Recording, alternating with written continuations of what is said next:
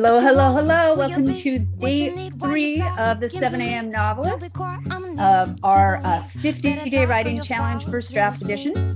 I'm Michelle Hoover, and uh, we have our listeners slowly coming on. Uh, um, yeah, yesterday we had up to sixty people, I think, and so people slowly add on. So hello, everybody. Yesterday we talked about pantsing your novel, which is essentially letting yourself just write without too much planning ahead and discovering the book as you go or discovering the project as you go. Um, and today we have novelists Virginia Pye and Anjali Mitter Duva, who consider themselves plotters. Pantsers versus plotters is a continual uh, thing that writers talk about. Um, for those of you um, on the chat, I always have to start the chat, which is a Zoom problem that I don't like, but why don't you tell us on the chat, are you a plant pantser? Are you a plotter? Um, are you something in between? Do you have no idea what I'm talking about? And we can talk about that too. Um, and you can also feel free to ask questions in the Q and A, and we'll try to get to them if we have time. So first off, we have Anjali Mitter Duva. She's an Indian-American writer, editor, and dancer who was raised in France. Uh, Anjali, do you speak French? You must. I do. I do. I'm fluent. That's amazing. Um, she is the author of Faint Promise of Rain, an historical novel set in sixteenth century India and shortlisted for the William Saroyan International Prize for Writing. Anjali has been a Massachusetts Cultural Council Artist Fellowship finalist, and she's an instructor at Grub Street. She co-founded the Arlington Author Salon, um, and she also serves as fiction co-editor for Solstice Literary Magazine. And she's a longtime student of Kathak. Am I saying that right, Anjali? It's Kathak. Kathak. Uh, the classical storytelling dance featured in her books, and she's the co-founder and former executive director of a nonprofit organization dedicated to this art form. So Anjali is always just working on something. She's incredible. She has so much energy. Does that help your writing, Anjali? No, does the energy help? I don't know. Maybe it doesn't. Maybe I'm spending too much of my energy on other things. Um, I mean... So one of the things definitely helped. It actually got me started, which is that, um, uh, I mean, I've always enjoyed writing, but I, I, I never thought I am going to be a writer.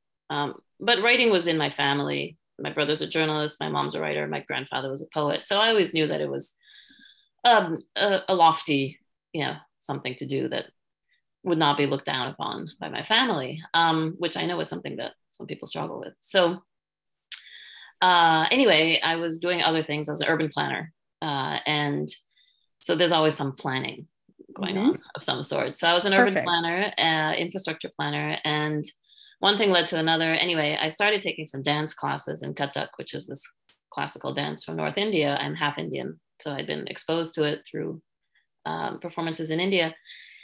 And uh, I became really fascinated with how the history of this dance. Um, and when I decided to help my teacher start a nonprofit so that we, she could do bigger things, not just be, I don't mean just like to diminish it, but she was a, a student, a teacher with her students. She wanted to be able to collaborate with museums and go into schools and do programs, et cetera. So um, I helped her do that, and, and a couple of other people helped as well. And we're coming up on our twentieth anniversary of that in November. And Fantastic. And then um, we wanted a website. This was two thousand one, so websites weren't as snazzy as they are now, but we still wanted a site, and we wanted to, uh, since I was a decent writer, um, I was asked to do the copy for the, the, the site. And so I started doing a little research into the history of the dance, and I got completely fascinated with, you know, how, how it's like this two thousand year old history and mirrors the history of India and all this intricacy. And that gave me the idea, actually, to write my first two and a third at some point books, which are based on this dance form and are set in India, different times in India's history. So, so that was like a very direct, um, and, and that kind of got me going on, on writing books. So, so yeah, I feel like it's always good to have other things going on in life, because that's where you're sourcing your ideas, whether you know it or not. Absolutely. Yeah. Um, my, the novel I'm working on now is actually taking a portrait drawing class, and I got my idea through that. Yeah. I'm a terrible drawer. I have abs- as absent. I have negative five talent. I, I don't understand how to translate that through my hand, but I got a story idea out of it, so it's fun. Um, I also want to introduce Virginia Pye before we go further. Her story collection, Shelf Life of Happiness, won the two thousand nineteen I P P Y Gold Medal for Short Fiction, and her first two historical novels set in China, Dreams of the Red Phoenix and River of Dust, also received literary awards. She's the fiction editor of Pangyrus and a board member of the Women's National Book Association Boston chapter. She has taught writing at N Y U, UPenn, and Grub Street. She's the mother of two grown children who lives in Cambridge, Massachusetts, with her husband and their miniature poodle, Honey. You know, so you call to your poodle. Gonna... Don't other people think that you're calling to them, Honey? I mean, yes, I would just, especially I would, my husband. Yes, and we might hear from we have Honey that confusion later. A lot. Yeah, yeah, we, we might. might hear we from very Honey. well might. Honey hasn't decided not to wake up yet this morning, which means hell may break loose over here any minute. Which is that's okay. Perfect. It um, happens. Ginny, you have yeah. a new book coming out soon? I do. I have actually been working on the some of the final edits for it, and it's coming out one year from now in October twenty twenty-three from Regal House Publishing, and it's called The Literary Undoing of Victoria Swan. Ooh. And yeah, and it's the story of Victoria Swan, who is a woman dime novelist, uh, an author of romance and adventure novels in the year eighteen ninety-nine here in Boston and Cambridge. And um, the book is really about a writer, a feminist, a woman who takes on the male literary establishment. Um, and, the, and it actually starts the whole process of her becoming uh, an activist of sorts starts because she changes her writing style. So it's it's definitely a book for writers. That's um, great. It's she that changes her style from writing uh, adventure stories and romances to wanting to tell her own true tale, and so it's it's very much set in that earlier uh, Gilded Age uh, language and time and setting, um, and it's a lot of fun, and it's definitely for book lovers. Um, Wonderful. It's actually a, a love story to books. Wonderful. That sounds awesome. Um, yeah. Okay, so let's get back to so Anjali.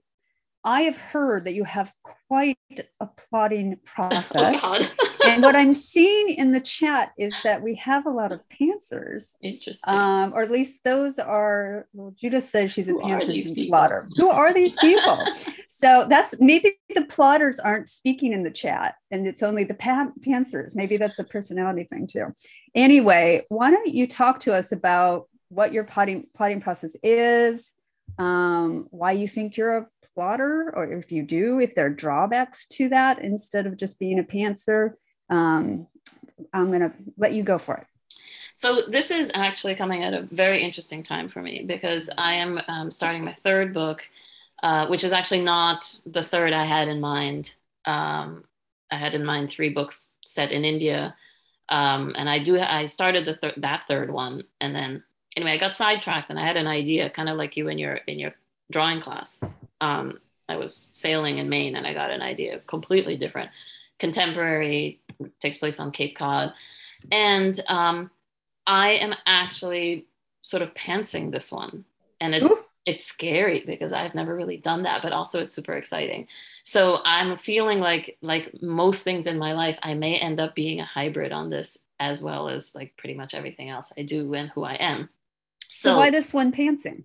Well, I had, there was the first time that an idea came to me, and I always admire people. I was like, how do you, how do you just get an idea for a character and then build a book? I don't know how to do that, because my first two, uh, because in part because they're historical fiction and there's already kind of a skeleton to hang it on, was um, to me kind of comforting, that even though I had to make a lot of stuff up, when I was lost, there was a place to go, what's happening at that time or what would have been feasible or not. And, um, but that can also be constricting, right? Mm-hmm. uh, and, and so that's the drawback. That's the drawback, is that when you have the skeleton, whether it's one that you've created or one that you're kind of glomming onto out of some sort of insecurity or whatever it is, mm-hmm. um, then there it is.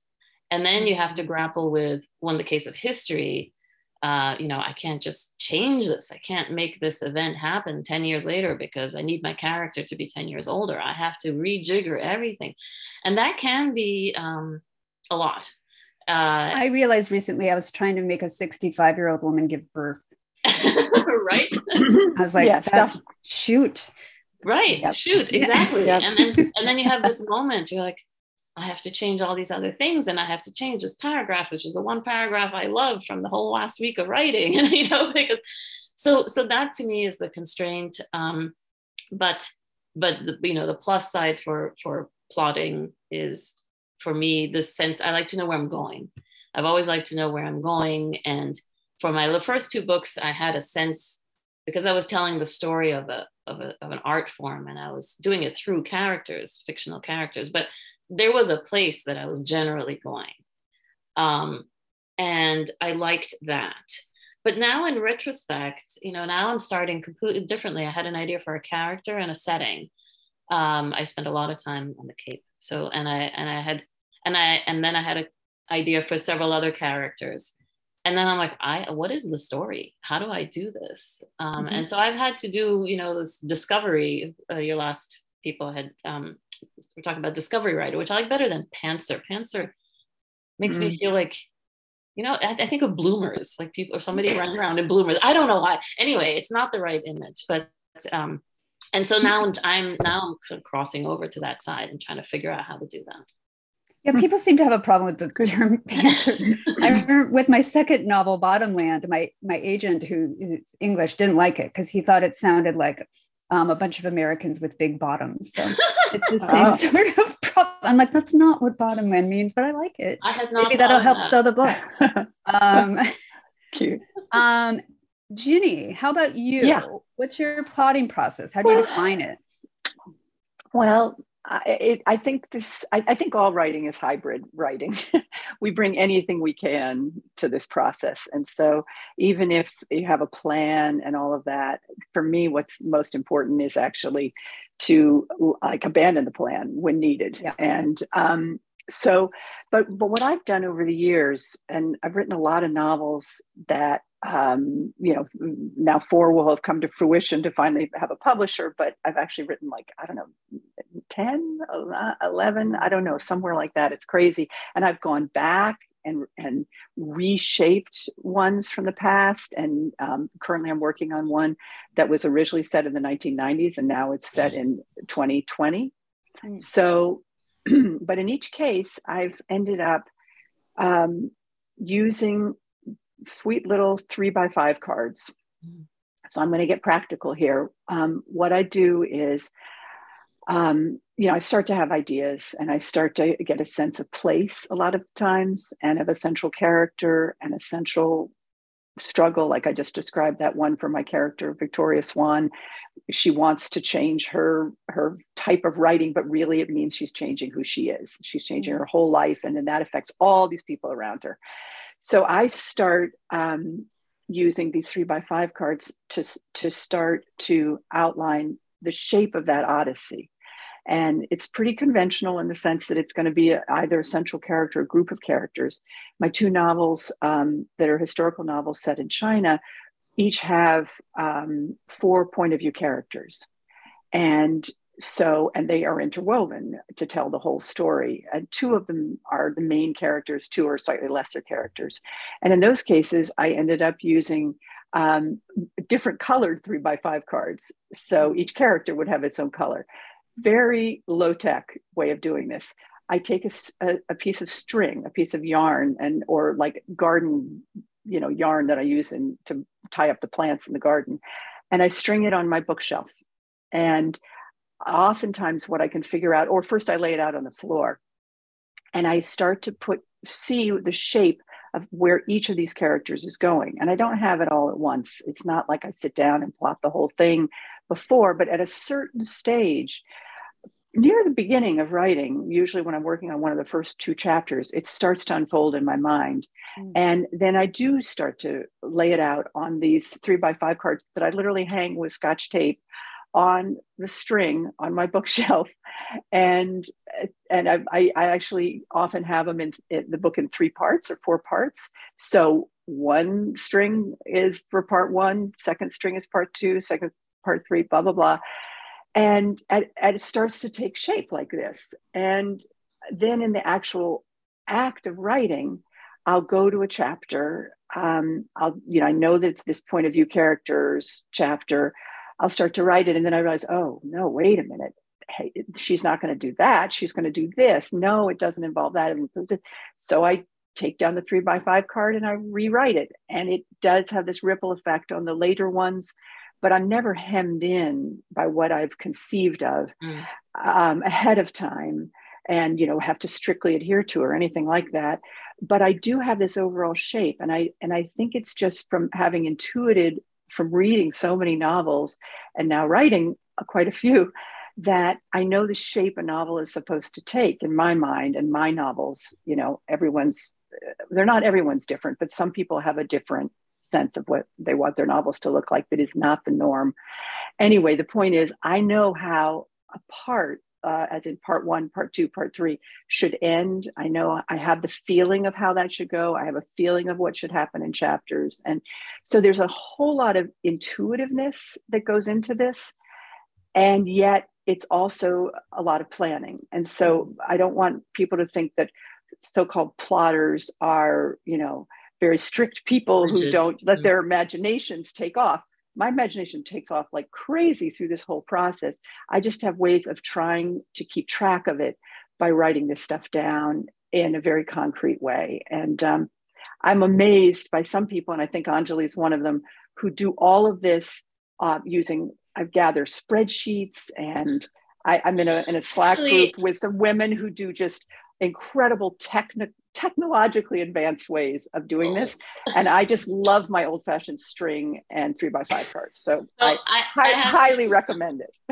I have to say, no, I love the string too. My first book was all on uh, three by four cards because mm-hmm. um, I started that, it so long ago. Um, yeah. And uh, So I, I do love that idea. Um, I have to say that part of it is um, I don't have an office in my house. Like I have my laptop on my dining room table and I kind of travel around. I now have an office because my older child just went to college, but it's still her room with like her stuff. Um, you so have a room I, of your own. I have a room of semi my own. Um, mm. And so, uh, so I have had to have everything in a way that I can bundle it up and put it away. So that's mostly on my laptop. But yes, I do use my spreadsheet, and I apparently am growing a reputation around this spreadsheet. Uh, but I use it not in a so much quantitative way, um, because obviously there's words on there, but I use colors a lot. I make it a visual representation. So I think that there's also this notion of plotting after you have the first draft, right? You don't have to do the plotting at the beginning. You can do your discovery exploration in however you do, and you can come up with your messy, shitty first draft. And then you can go back and say, what is going on in here? Um, and that's where I think the spreadsheet is really useful, because I, I can take themes, uh, you know, I have I list out my themes, my characters, all every single scene. Um, and then um, I write a few words in each each box, but then I color them. So like a Like like Ginny, you said, you know, each character has a color, each theme kind of has a color. I do warm colors, cool colors for different things. Anyway, then you can um, zoom out, like literally zoom out until I can't see the words anymore. I just see the colors, and I can see as the scenes go by, is there a gap? Is has it been all red here and then there's no red, and then like twenty scenes later yeah. there's red again? Like there's a problem. I have either lost track of a character or lost track of a theme or a plot line or whatever, however you want to do it. And I think that that's a way to take a four hundred page novel, you know, instead of just sitting there with your stack of papers, and visually see where are the areas that I need to really work on, and then then I zoom back in. Um, So that's excellent, because I think so many writers are also highly visual people as mm-hmm. much as they exactly. are people who are um, good with language. And so mm-hmm. I always, and and so the sort of thing you're talking about is what they call a, like a reverse out- outline. Yeah. And you will actually have some agents and editors that will ask you to do that. And it doesn't mean you're writing an outline that starts at the end. It means you're actually outlining it after you have your first draft, exactly. because it helps you to revise it. And, um, I always encourage writers to somehow make it visual, or at least make it different from the narrative form that they are working in, because otherwise they, they need to make it um, unfamiliar to them, because otherwise they are way too familiar with what they've already got, and they won't be able to right. see problems, just like you wouldn't have seen the mm-hmm. gap in the red. Um, mm-hmm. That works wonderfully. Um, mm-hmm. Are there specific, um, like Ginny, go ahead. Did you have something yeah. you wanted to add to that? No, no, I, I'm just trying to think about whether I outline. I mean, I think I do make a shape to the book before I write the first draft. Like, I think I'm muddling through in that first draft and literally adding cards as I go, or where I see something is needed. I, um, it's, I don't know. It's such an intuitive process at this point, but, but I do like, I like, um, I do like writing down. And on these cards, by the way, it's not just action. It's not just plot that's written down. It can also be key things having to do with the characters, um, some internal change that's taking place, or something that I know needs to happen, you know, something yeah. that, that I, is, is just a language to myself that is, helps me understand what's got to happen here um, internally to a character. Um, or or a relation or a relationship, um, something like that. It's, I mean, you know, just, I, I, I think the whole thing about plotting though, is to just not, not get too bogged down, excuse me, in that process, and to remember that the writing's what matters. And then to just use it like as a crutch, or as a, like sort of a buttress to kind of help hold up whatever, like the, you know, the first draft is, is this very rickety structure, and, you know, you're you're trying to just help it along any way you can by trying to organize it. And I don't know, sometimes I'll print out what I've written and put it out by chapter on the floor, and then move the chapters around. I do that a lot, and sort of like, oh, okay, well, what if blah, blah, blah happened over here, and this, you know, and particularly if you have um, novels that are written in more than one point of view, um, that that can be very good to see visually what it means to have, you know, their sections. Maybe you don't always alternate their two voices or four voices, or however you want to do it. Um, anyway, just it's it's always a sort of playing. Um, and, you know, I, I, I feel like this, there's something that applies to this process, to, to thinking about plotting, that also applies to research, which in my mind is people can get really, really lost in research and can just disappear into only researching the world or the details that they're trying to throw into their novel. And they're forgetting that the key thing is the writing of the scenes and the writing of the characters. Um, and, you know, and so we're just using these other, um, what do you call them? I don't even know what we're calling plotting, but we're using these other apparatuses, you know, apparati to, to just help help us stay a little bit clearer on our heads as we're doing this kind of crazy creative thing where you're, it's mostly your head's just in the story. And I love, I love, yeah, I love yeah. cards or um, pieces of paper, something that's really yeah. quite physical. Yeah. Um, and um, again, and Anjali, you can talk about this too. You do a yeah. spreadsheet. I sometimes do encourage students to move away from the spreadsheet, because the spreadsheet is so right there. It, it is. And and so I'd be like, cut apart the spreadsheet so you can kind of physically you can also do, move it around. You, so you can do kind of a hybrid thing, of, of course, which yeah. is um, you can have a uh, one card or sheet or physical thing per scene, which is what mm-hmm. I've done too. I've also sometimes done that's after I have a draft, but, and I, I write down, and I can use colors on this, but it's a little bigger than just the card. Uh, and it's each scene, not, not each chapter, but like each scene. Uh, that's a whole other conversation, what's a scene. But um, I make sure that I, I can answer certain questions for each one. Like, how does this scene follow from the previous one, right? The yeah. other one happened and therefore this, or the other one happened but this. I mean, that's kind of the two main. Mm-hmm. Um, so, and then, um, the second, you know, then I'm like, what is the, what do all the characters want as they're coming into this scene? Every character, even if they're minor. And then, you know, do I have clarity on that? And then what is, what is the turning point? What is the point at which things are not the same as before? Um, but do you chart that out? Uh, I, I just write I chart that. it out afterwards. Yeah, okay, because you yeah. don't write it like, okay, that's interesting. I, I, I what I, one thing I love is, is when I finish writing, um, a chapter, or I'm in the midst of writing a chapter, and then I get to look and see what's the next chapter coming. Mm-hmm. And I, I finish write, I finish writing for a day, and then I look, and I, you've got this thing that's a roadmap ahead, And I look just at the chapter that's coming up, the next one. Mm-hmm. And then I get to think about it all day and night and when I'm in the shower and my brain is kind of working on what's coming next.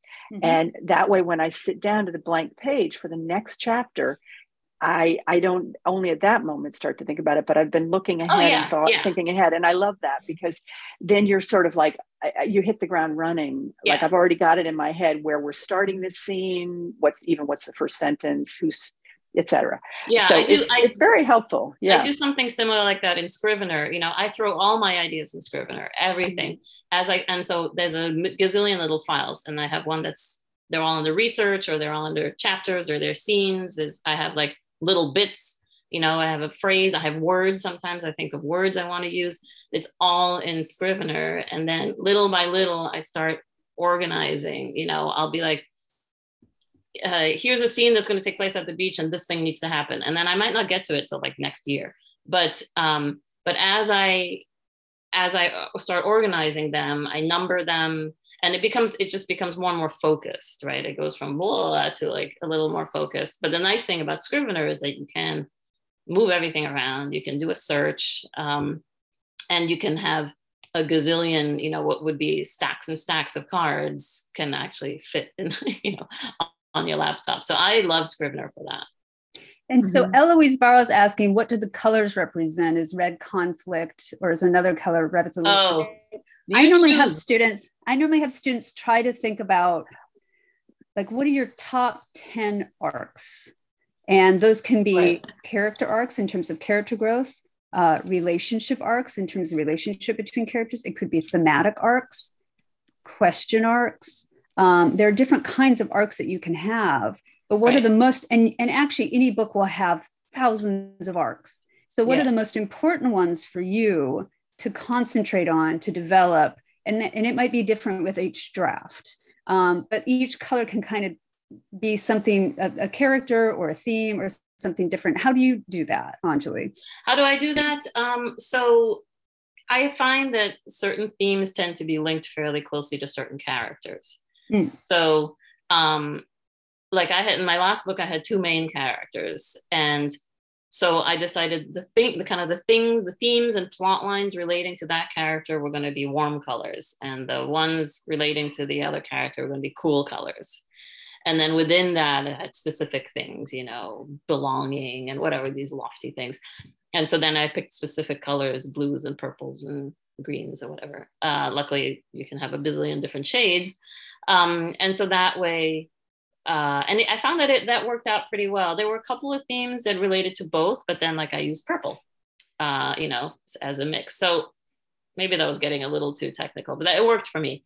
Um, and that way I could really see, oh, wow, like this, this whole section is super focused on Malika and we're missing Etienne, Etienne's kind of influence. And so I tended to do that. Somebody asked me in the chat, you know, and each scene, I do have a little description of the, what goes on in the scene because I can't remember offhand uh, because there's like eighty of them or something. Mm-hmm. Or, so, um, so yeah, that's that, that's how I do it. So there's, so Lisa Cron's, um, if I'm saying that correctly, mm-hmm. it might actually be Cron's Story Genius. Also, she actually has in that book an example of cards or, or of a page that you can use to analyze a scene. And, and there's like four quadrants in there. Um, and so I, I do recommend that book. A little hard to navigate, I will say. Ah, yeah. Um, and, and yet I have all sorts of students who are always like, who, have you seen this? Have you seen this? So, um, and then also we're going to talk tomorrow with Jane Roper, author of the Society of Shame. And I'm going to bring in Robert Olin Butler. Um, and yeah.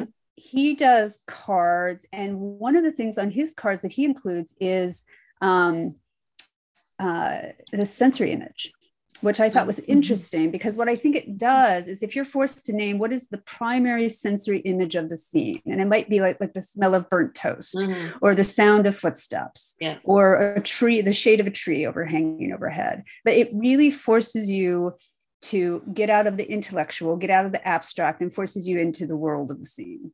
Um, so I think that can also yeah. be very helpful. If you find that when you're doing these kind of cards, you're, you're, you're kind of going over the top of your scenes. Mm. You're not really getting into the meat of the reality of the scene and the senses of the scene. I think that can be really helpful. I was just thinking um, today about, um, I, I want each character to have a smell. So mm-hmm. anyway. Oh, yes. The fences well, you're are really also... important. Smell is often overlooked. Yes, yes. And you, I've, I've seen you in the past, you're very big into the sensory images. Yeah.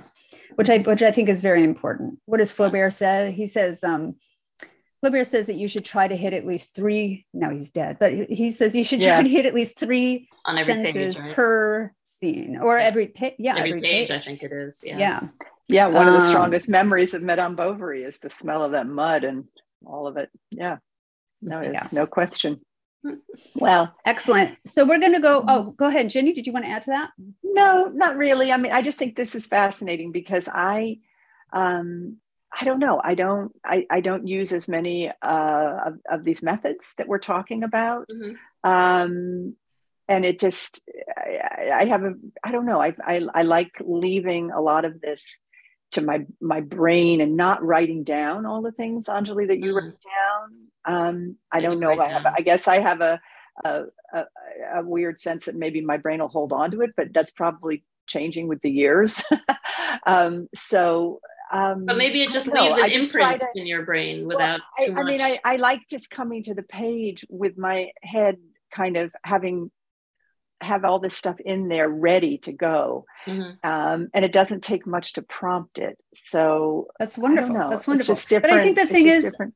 I have yeah. so many students who think that they have to follow a certain process. Mm-hmm. And it's just not true yeah. um, because no. that can block a lot of people. You really have to figure out what works for you.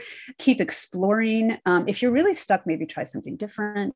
Um, and trust, trust yourself. The, the dancing thing now. So yeah, trust yourself is the main thing. Like yes. let and enjoy it. Enjoy it. You know, if it's if there's any part of it that's becoming like a chore. Mm-hmm. Then that's not it's it's not working in your favor because you've got to I think you've got to have a certain amount of joy coming at novel writing because it's such a huge task. It's yeah. um I mean it's like marathon running in the sense that it's arduous, like when you're in the midst of it, but there's some part of you that loves the whole thing, and so you kind of gotta just keep coming at it um fig- and figuring out whatever method works best for you, um and and and respect that about yourself, you know. Mm-hmm. Yeah, not everybody. I, in fact, I tried Scrivener with this most recent book. Like I was geared up. I was like, okay, like, here we go. I'm going to do it. it. I'm going to do it. And I found that it slowed me down because obviously I'm newer to it and all of that. And also I didn't like the idea of being at my computer that much. And yeah. I get thoughts and ideas and I just jot them down or I throw them on a three by five card. And I like visually seeing them in the room with me, et cetera. Mm-hmm. And I didn't want to just be looking at the screen again. So yeah. Anyhow, I, I that's, that. you know, everybody's different. It's all. And allow yourself to keep discovering though, and really keep open to yeah. that. And even I do have a writing journal too, where I do, I, I do jot down some ideas uh, in a little red journal. So. Oh, I definitely yes. have that. And, and in fact, I have what I used to think of as a personal journal, you know, a diary. And it actually turns out that it's entirely about characters and about whatever novel I'm working on. And my poor family, my husband, my, you know, I got a new dog. None of it gets mentioned in there anymore. It's like I've got very little interest in recording any of that stuff. It's it's it's all about it's all about the characters who who end up sounding like they are my family, which they are for that period mm-hmm. of time when you're working on the book. Yeah. So yeah. Absolutely. Wonderful. Okay. Yeah. Everybody, we are going to um, keep sinking our teeth into a lot more about plotting and a w- lot of other ways to think about this over the next fifty days. So I hope you join us for that. Um, again, tomorrow we have Jane Roper, author of Society of Shame, and she's going to talk about something in between. Um, and I think we've all been kind of talking about that, being able to use both of these things and how to move back and forth between them. Right. Because I also think we have two sides of our brain. Cool. And there's some days one side of your brain shows up and some days the other side shows up. Um, and it's and it can be very hard to toggle in between them. It's almost impossible, actually. Um, but I want to thank our guests, Jenny Pye yeah. and uh, Anjali Mitter Duva. And um, Uh, I couldn't do this without the guests. They give their time for free for this. We're doing this all for free, um, just to try to help uh, writers out there and help the community of writers. You can find the full daily schedule at seven a m novelist dot substack dot com. You can also follow the, sub- the podcast on Substack or on Apple, Spotify, all those fancy uh, venues, okay? So thank you very much, everyone. I really hope you have a fantastic writing day. I hope you're sitting at your desk and you're ready to get going. So here we go. Thanks so much. Thank you, Michelle. Bye, all. Bye, Bye. Michelle. Thanks. Have you found what you lost? Have you lost what you found? Do you really understand how you sift for a love in the sand?